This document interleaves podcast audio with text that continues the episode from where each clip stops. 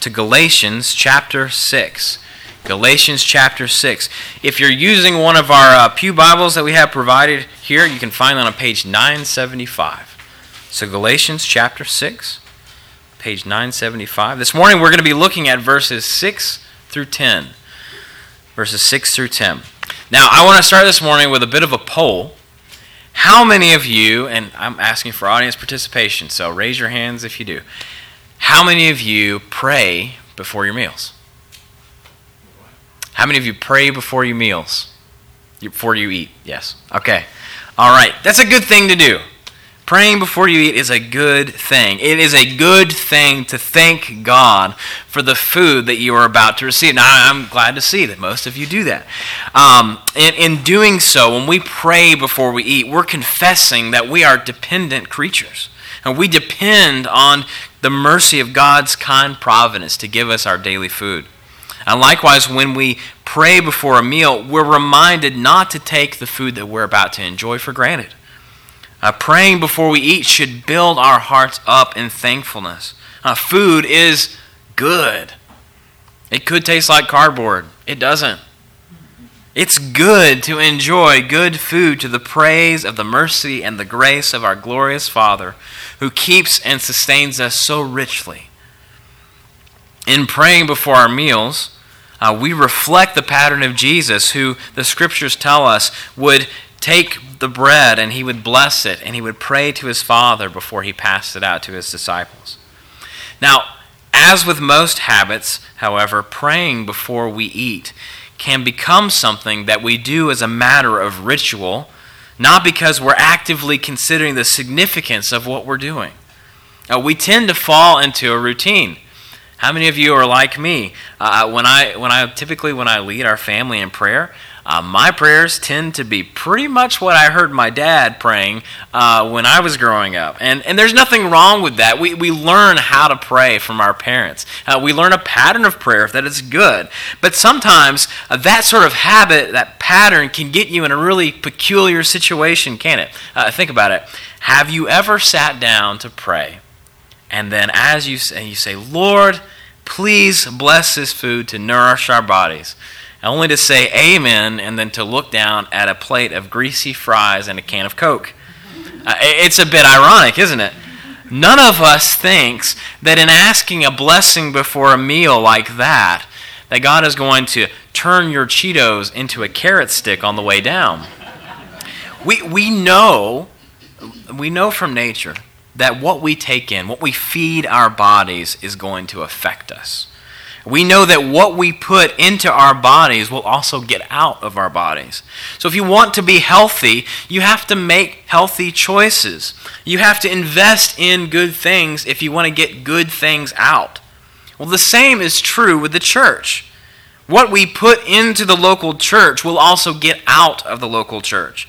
If we want to see the church thrive, then we must be willing to invest ourselves into it wholly.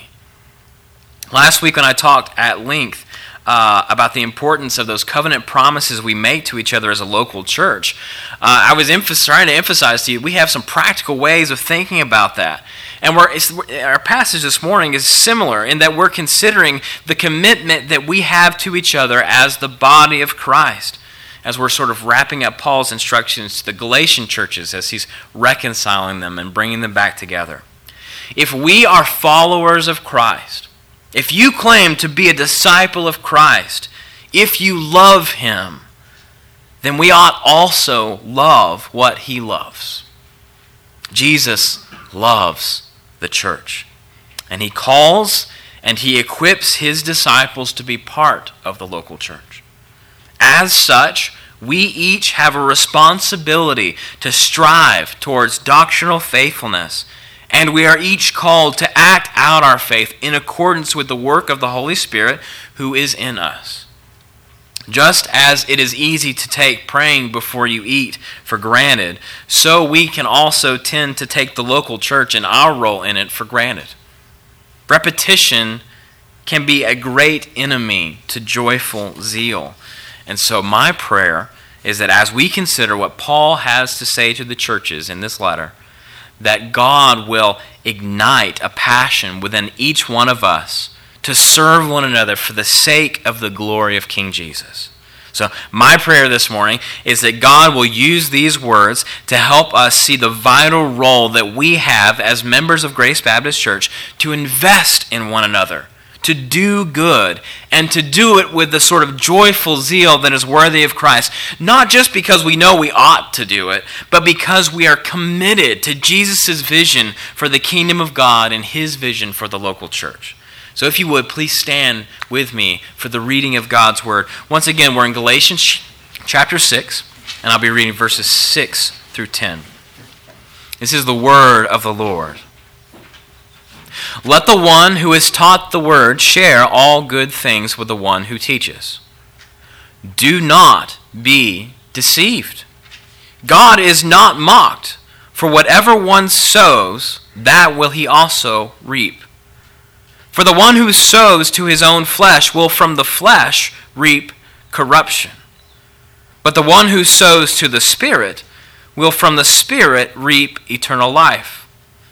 And let us not grow weary of doing good, for in due season we will reap if we do not give up. So then, as we have opportunity, let us do good to everyone, and especially to those who are of the household of faith. This is the word of the Lord. Thank you. Please be seated.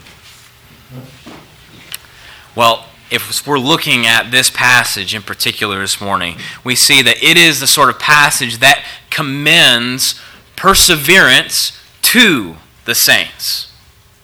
The gospel of Jesus Christ calls us to faith, which is to result in action. It calls us to follow him. We are called to live in a certain way because of the gospel of grace, assured that the victory and the reward that Jesus has won for us is secure. So actually, I think it would probably be more accurate to say that this passage commands each and every one of us to persevere. If we trace Paul's way of thinking from chapter 5 up to this point, we end up with a couple of important statements which are supposed to inform the way Jesus has called each of us to live as his people. We've seen first that for freedom, Christ has set us free, that we're a free people. Second, we have seen that we must not use that freedom to serve the old desires of our sinful nature. Third, we've seen that we must leverage our freedom for the glory of Christ according to the rule of Christ, which means that we are to use our freedom to love our neighbor as ourselves. Now, this is important. This progression is important. Last week, we considered that each of us will give an account to God for how we have used the freedom that Christ has purchased for us. While God deals graciously with his children, we're informed here that God is not mocked. We will each reap as we have sown. And therefore, Paul tells us that we must not give up, but we must persevere in putting faith into action, especially in how we treat one another. So that brings us to the main idea of our passage, which is this. If we live by the Spirit, then let us walk, let us keep in step with the Spirit, investing in the welfare of the kingdom by doing good. Can shorten that down to a little bit more simple statement, which is to say this, if we live by the Spirit, then let us do good. Now, what I want to do this morning is to outline for you three ways that we are called to invest in the mission of the church. So three ways we're called to invest in the mission of the church. First, we're called to invest in the teaching of the church. We invest in the teaching. Second, we invest for the long haul. We invest for the long haul. And third, we invest by doing good. We invest by doing good. Now, before we get into those three ways that we're called to invest, I want to begin by really pressing into this principle of why it's so important that we do these things.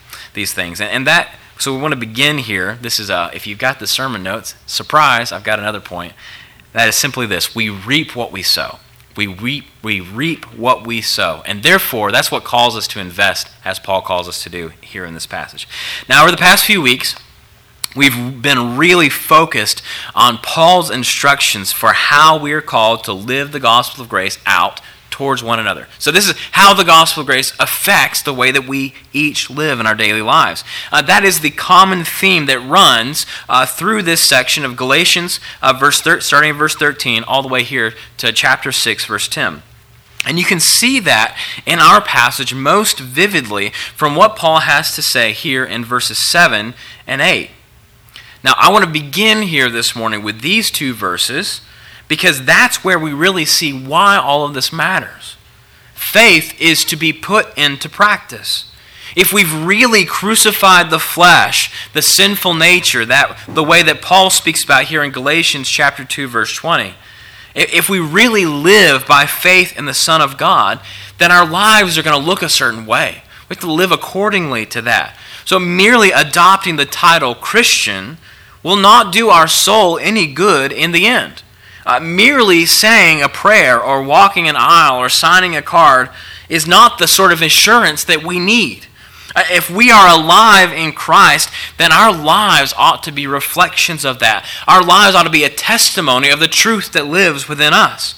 So if we say with our words that we love God, but in reality we live in service to sin, not in conflict with it, then we have little reason to expect God's approval when we stand before Him.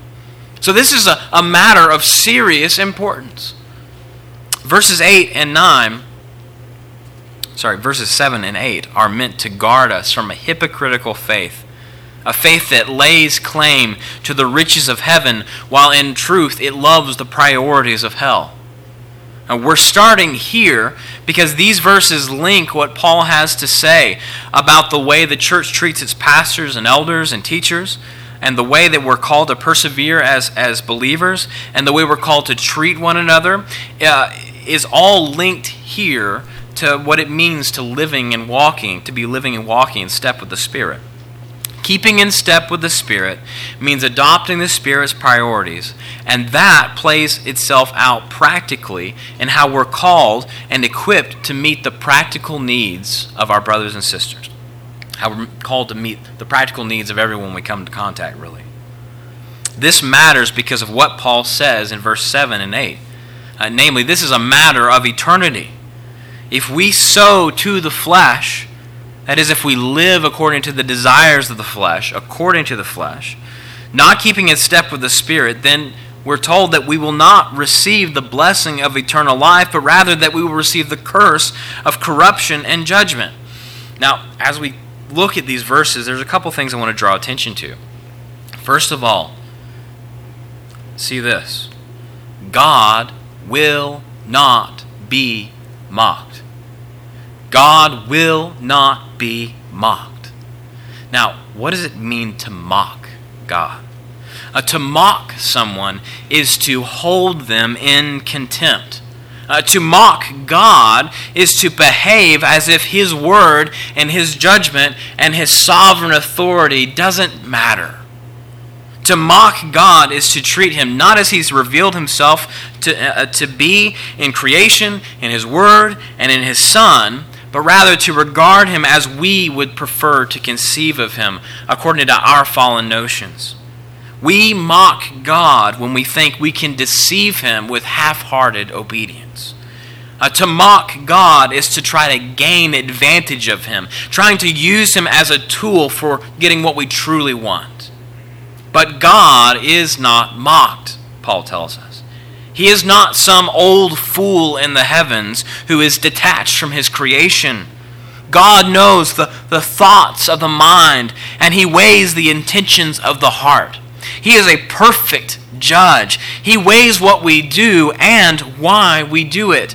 And He has appointed an order to this world, and so that whatever a person sows, he will also reap. Ananias and Sapphira found this out when, for the sake of appearing righteous, they sold a field and they gave part of the proceeds to the apostles, claiming that they had given everything that they had received. They were expecting commendation. They lied because they wanted to look good. They thought they had found a way to get an angle on God, to enjoy His benefits and their money. And so they lied about what they had received.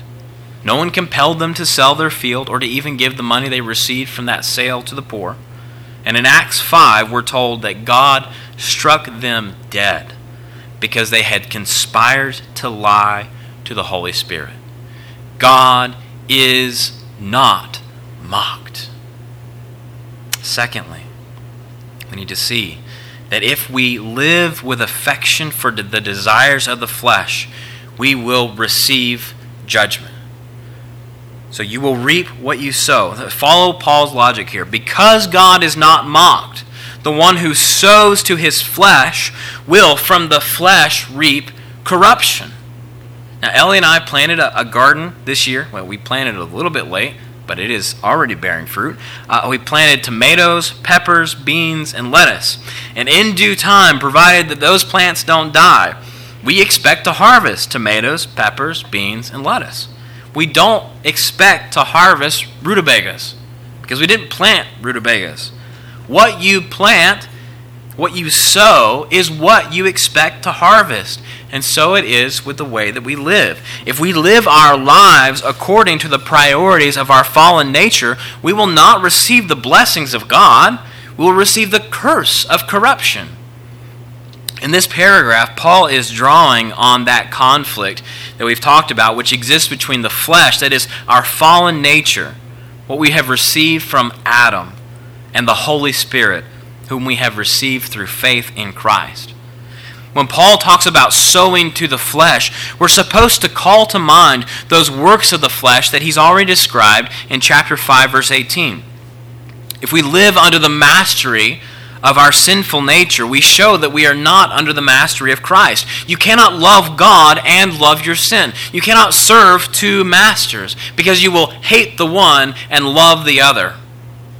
What you plant is what you will harvest. Sin brings forth death. It brings forth the corruption Paul talks about here. It brings forth judgment. Well, the point is this. We must not be deceived to think that we can claim allegiance to Christ while in reality we serve our fallen desires. God is not mocked. Christ is not a get out of hell free card. He is either our master or he is our enemy. Either we will live by the Spirit in conflict with the flesh, in conflict with sin, making war on it, or we will live in peace with our sin and at war with God. And make no mistake, judgment is coming. The fruit of our lives will tell the tale as to whether we are resting in the gospel of grace or whether we are sowing to the flesh. And the third thing we should see from these two verses is that if we live in step with the Spirit, we will reap eternal life. Let's be clear here. Paul is not in any way commending a work salvation to us. That would undermine everything he has said in this book so far about the gospel of grace. What he is saying, though, is that if we have truly been born again, if we've been united to Christ by faith, that faith is going to bear the fruit of obedience to God, in keeping with the life of the Spirit who dwells in believers.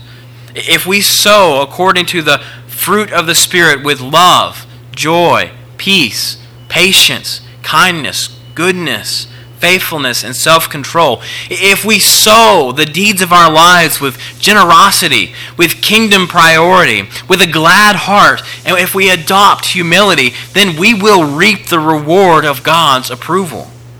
All of this we do out of the grace that we have received through faith in the work of Christ. That is what it means to be walking in step with the Spirit. So Jesus, the message of the gospel is this, that Jesus hasn't just secured a title of innocence for you. He's also secured the means by which believers now live in obedience to his lordship. The gospel teaches us that we are saved by grace through faith, that our salvation and its rewards are not something that we have accomplished for ourselves. But it also teaches us, as Paul teaches us here, that the way we live matters. That the fruit of our lives, how we live, how we invest ourselves, shows who we truly value. A heart that has been made alive in Christ is going to live for Christ. Just as a person who has been revived through CPR is going to breathe. It's going to walk according to the desires of the Spirit. It's going to make war on those old desires. It's going to hate sin because it loves Christ. I love the doctrine of the perseverance of the saints. I believe in the effectiveness of the grace of God. I am anchored into that great promise that because of the work of Christ for us, there is therefore no condemnation, no corruption for those who are in Christ, since the law of the Spirit of life has set us free in Christ Jesus from the law of sin and death. But the biblical doctrine that teaches me to find hope and to find security in God's work of salvation through Christ also teaches me that if I am truly a child of God, then I must walk according to the Spirit. The doctrine of the perseverance of the saints doesn't teach us that the saints are saved irrespective of what they do. It teaches us that if we love Christ, if Christ has saved us, if He's made us alive, we're going to live. We will persevere because the Spirit of God has made us alive and He is leading us in how we ought to walk. Perseverance requires perspiration. It requires work. And passages like Galatians 6, verses 7 through 9 are intended to serve the church, motivating us, invigorating us to press on towards the goal, knowing that if we sow to the flesh, according to the flesh, we will reap corruption. Though if we sow to the Spirit, we will reap eternal life. Our actions matter. They do not save us. Rather, they are the fruit, the right fruit of perseverance in Christ. They are the fruit of His righteousness, evidence of the life that is in us. So we find on the basis of this that the way we treat one another, especially in the context of the local church, really matters. The way we treat each other matters. God is not mocked. And that brings us to consider three ways that Paul calls each of us to invest in each other for the sake of the kingdom of God. First way that we invest is that we invest in the teaching. We invest in the teaching. Now, verse 6 is one of those awkward passages to preach on because it talks about the support of those who are teaching. So, I'm going to try to approach this as objectively as I can. This is what I would tell you if I was your pastor or not. So let's look at what Paul has to say. He says, "Let the one who is taught the word share all good things with the one who teaches." Doctrine matters. What you believe matters. You should love, you should salivate for sound doctrine.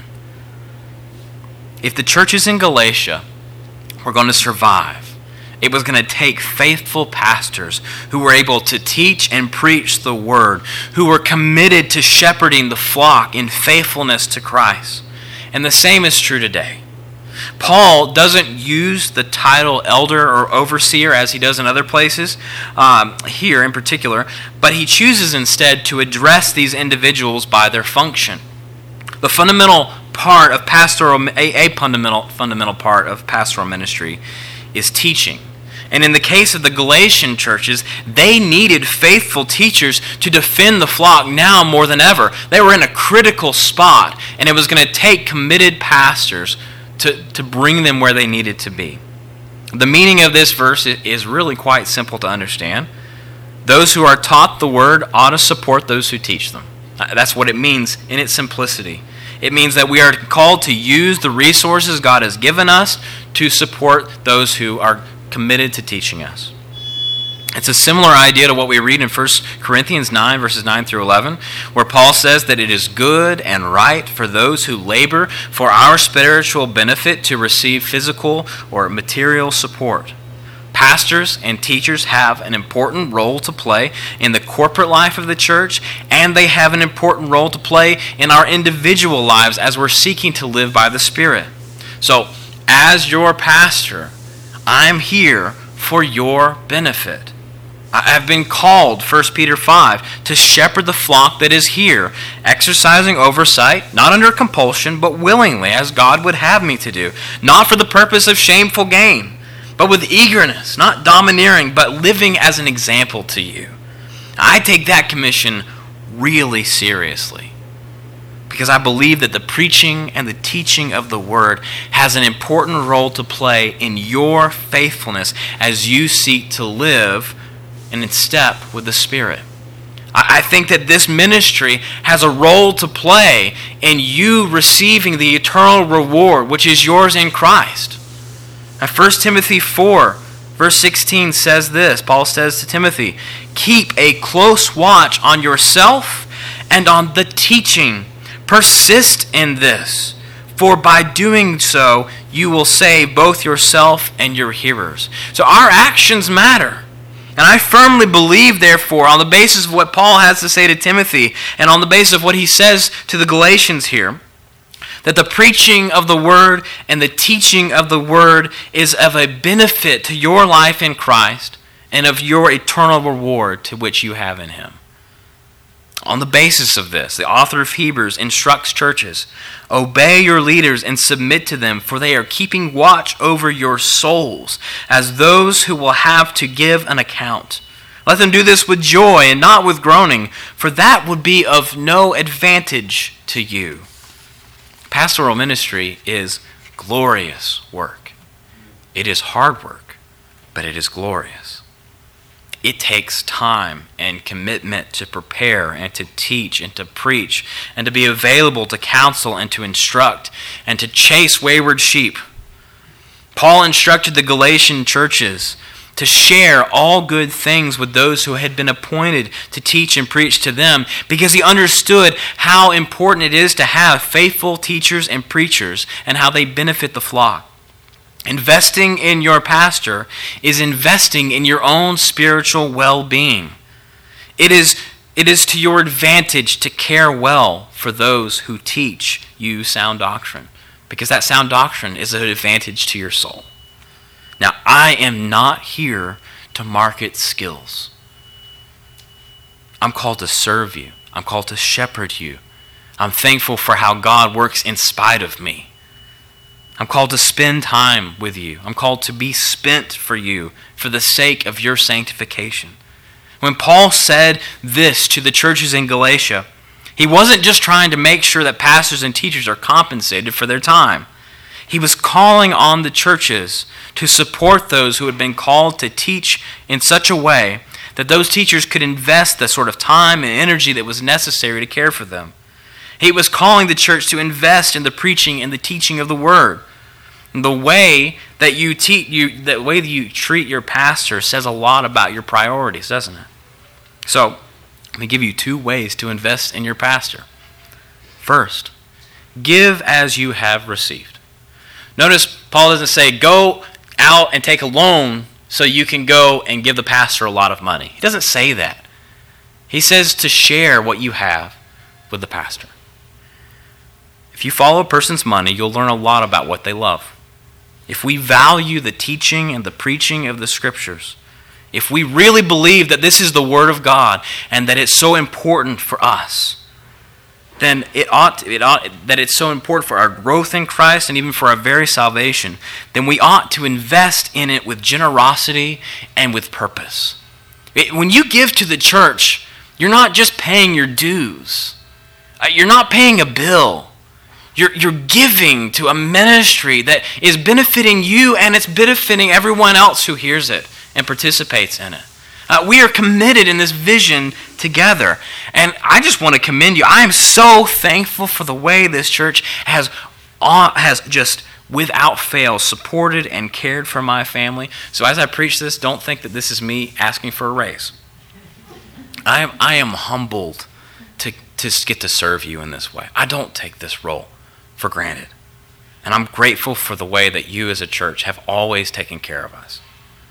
I do want you, though, to give to the ministry of the church, to consider that what you're doing isn't just something to just, like the prayer that you utter before you eat your saltine crackers.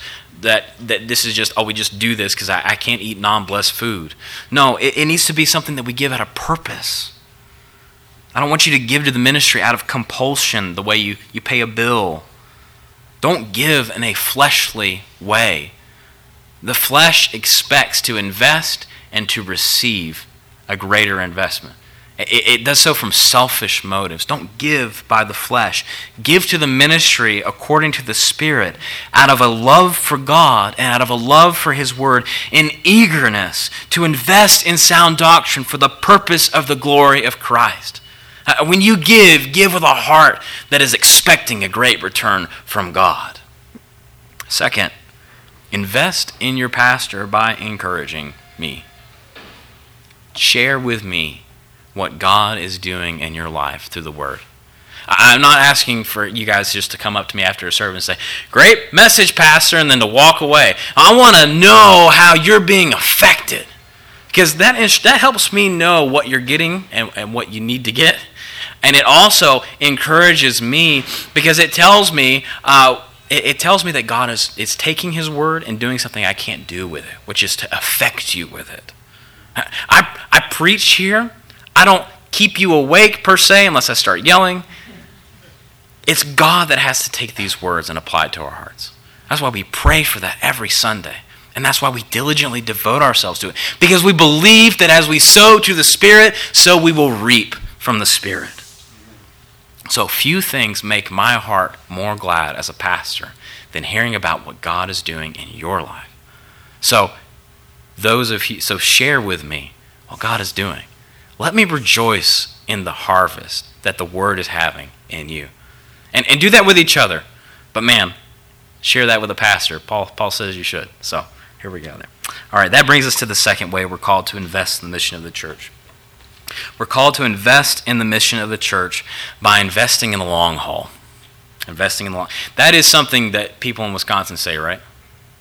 Investing in long. Okay, just, all right, suddenly I felt my culture come out there. We invest in the long haul. All right, consider what Paul says to say here in verse 9. Let us not grow weary of doing good. Don't get tired of doing good. For in due season we will reap if we do not give up. Farming is a hard way to live. It takes blood, sweat, and tears, but most of all, it takes patience. A farmer doesn't make his crops grow, but he has to plant. He has to water, he has to weed, he has to defend his crops from the pests, and in the midst of all of that, he has to wait until the time of harvest, when he then gets to enjoy the fruit of his labor. A farmer has to commit to stick it out, and so do we. In verse 9, Paul tells us that we must not grow weary of doing good. We must not grow weary of walking in step with the Spirit, or of fulfilling the law of Christ through acts of love towards one another. And the reason he says that we must not grow weary is because he says, in due season we will reap. So there's a promise there. One day this striving against the flesh, this conflict that rages in us, will cease. One day we will be gathered into the presence of our great and glorious Savior. One day we will be like Him, and we will experience the great joy that we have longed for ever since our eyes were open to the truth of the gospel. One day there will be peace. One day every desire of our heart will be good. One day death will be dead, and the fullness of eternal life will be ours. But this is not that day. And so for now, there is still work to be done. And so we must not cease doing good, Paul says. We must invest in the long haul. We must invest in the eternal. Notice here that Paul builds a contingency in here, reminding us that God is not mocked. He says, in due season we will reap if we do not give up. So, don't give up.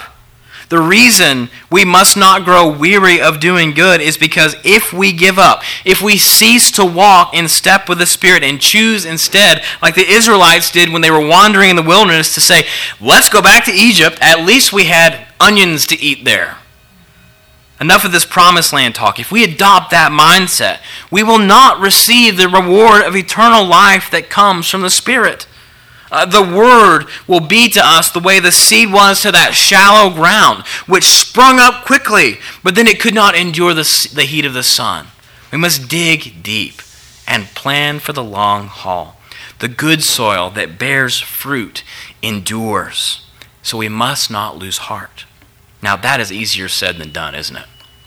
In Matthew 7, verses 13 and 14, Jesus says, "Enter by the narrow gate, for the gate is wide, and the way is easy that leads to destruction, and those who enter by it are many.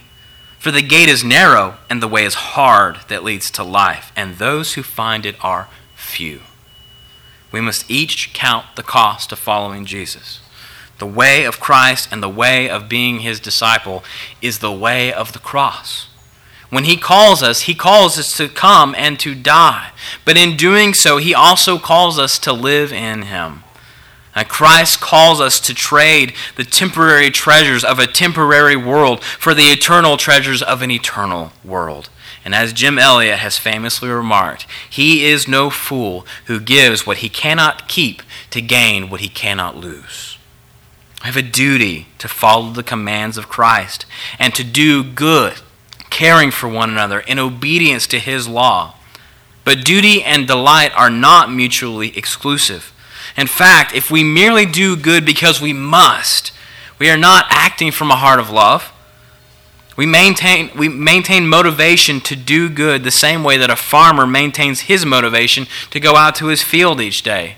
We know that a harvest is coming. A day is coming when we will reap what we have sown. And so we tell ourselves we must not lose heart, but we must press on towards the goal. We must persevere, and by God's grace, we will persevere. And in due time, we know that we will most certainly reap the reward. The third thing that we are called to invest by Paul here is that we are called to invest in doing good. Invest in doing good. So we've talked about being committed to the long haul. But what exactly are we supposed to do in the long haul? Well, here again we go back to the law of Christ, which Paul referred to in verse 2. Bear one another's burdens and so fulfill the law of Christ, he says. In verse 10, Paul explains a little bit more of what that means. He says, "So then, as we have opportunity, let us do good to everyone, and especially those who are of the household of faith." If we walk according to the flesh, we will invest in ourselves. We will do what is best for us. But if we walk according to the Spirit, we will seek to put the needs of others before our own. We'll embrace the mindset of humility Christ has called us to. Although we must be committed to the long haul, not growing weary of doing good, we must also recognize that we have a limited amount of time in which to do this, don't we? Ephesians 5, verses 15 through 17 say, "Look carefully then how you walk, not as unwise, but as wise, making the best use of the time, because the days are evil. Therefore do not be foolish, but understand what the will of the Lord is." The law of Christ instructs us in the way of wisdom, and it instructs us to bear with one another, to bear each other's burdens. Paul says that as we have opportunity, we must strive to do good. Doing good, loving one another with a brotherly affection, caring for those who are suffering, is something that is written into the very DNA of who we are in Christ. 1 Peter 1, verse 22, which Brad read for us earlier, says, "Having purified your souls by obedience to the truth for a sincere brotherly love, love one another earnestly from a pure heart, since you have been born again, not of perishable seed, but of imperishable seed, through the living and the abiding word of God." In John 13, verse 35, Jesus says this. He says, "By this, all people will know that you are my disciples, if you have love for one another." And 1 John 2 explains, "And by this we know that we have come to know him, if we keep his commandments. Whoever says, 'I know him,' but does not keep his commandments is a liar, and the truth is not in him. But whoever keeps his word, in him truly the love of God is perfected. By this we know that we are in him. Whoever says he abides in him ought to walk in the same way in which he," that is Jesus, "walked." This sort of love, this calling to walk by the Spirit, to do good to everyone out of love for Christ, is a foreign concept to our flesh. Our world finds that to be very strange. In the 3rd century, the Roman Emperor Julian, who was a pagan and who was an extremely fierce enemy of Christianity, wrote in a letter to a pagan priest, "Christianity has been specially advancing through the loving service rendered to strangers and through their love for the burial of the dead. It is a scandal that there is not a single Jew who is a beggar, and that the godless Galileans," he calls them godless because they have served one God, "the godless Galileans care not only for their own poor, but for ours as well, while those who belong to us look in vain for the help that we should render them." There you have a hostile man who was hostile to the Christian faith saying, "Man, these Christians, they just love each other too much. We're having problems because of the way they're loving our people." And we get a better idea of the sort of care that Julian spoke of in his letter from the Christian historian Eusebius, who was living at that time in the city of Caesarea. Now, the instance that Julian is speaking of, there was a famine and a plague that had struck the city of Caesarea. It was awful. Eusebius tells us that while the masses fled to the hills trying to get away, the Christians decided to stay behind. And he writes that all day long they tended to the dying and to their burial, countless numbers with no one to care for them. Others gathered together from all parts of the city. A multitude of them withered from famine and distributed bread to all of them. In the midst of tragedy, Christians must show love. And they stand out as disciples of Christ when we do so. Friends, that is what it looks like to do good to all. That's what it means to not grow weary of doing good, but to love with the love of Christ in the firm conviction that we have received a great promise from a faithful Savior. A promise is that causes us to love, even if it means losing ourselves, even if it means facing plague and famine or even death. That is the heart of the Christian. That is the heart of love we're called to do. The love of Christ must define us as a church. And notice that Paul calls us to show love to everyone, and especially to those who are of the household of faith, which is a way of talking about other believers. It's a costly sort of love, which we've been called to show each other, and which we've been called to show everyone.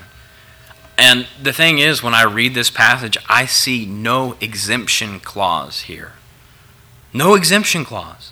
And if we are to be faithful to our Lord, who was criticized because of the way he came to the sick, to the way he came to sinners, to who was willing to touch lepers, and who called the little children to come to him, we must be willing to love richly and to give generously, to risk greatly, to risk the temporary losses that we might incur for eternal gains, to attempt great things from God, knowing and expecting great things from God for the glory of Christ.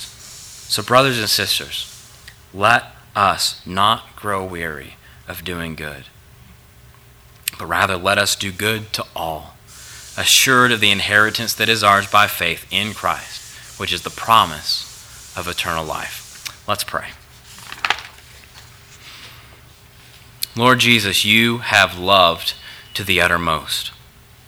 You came to a broken world. You showed us what it means to love.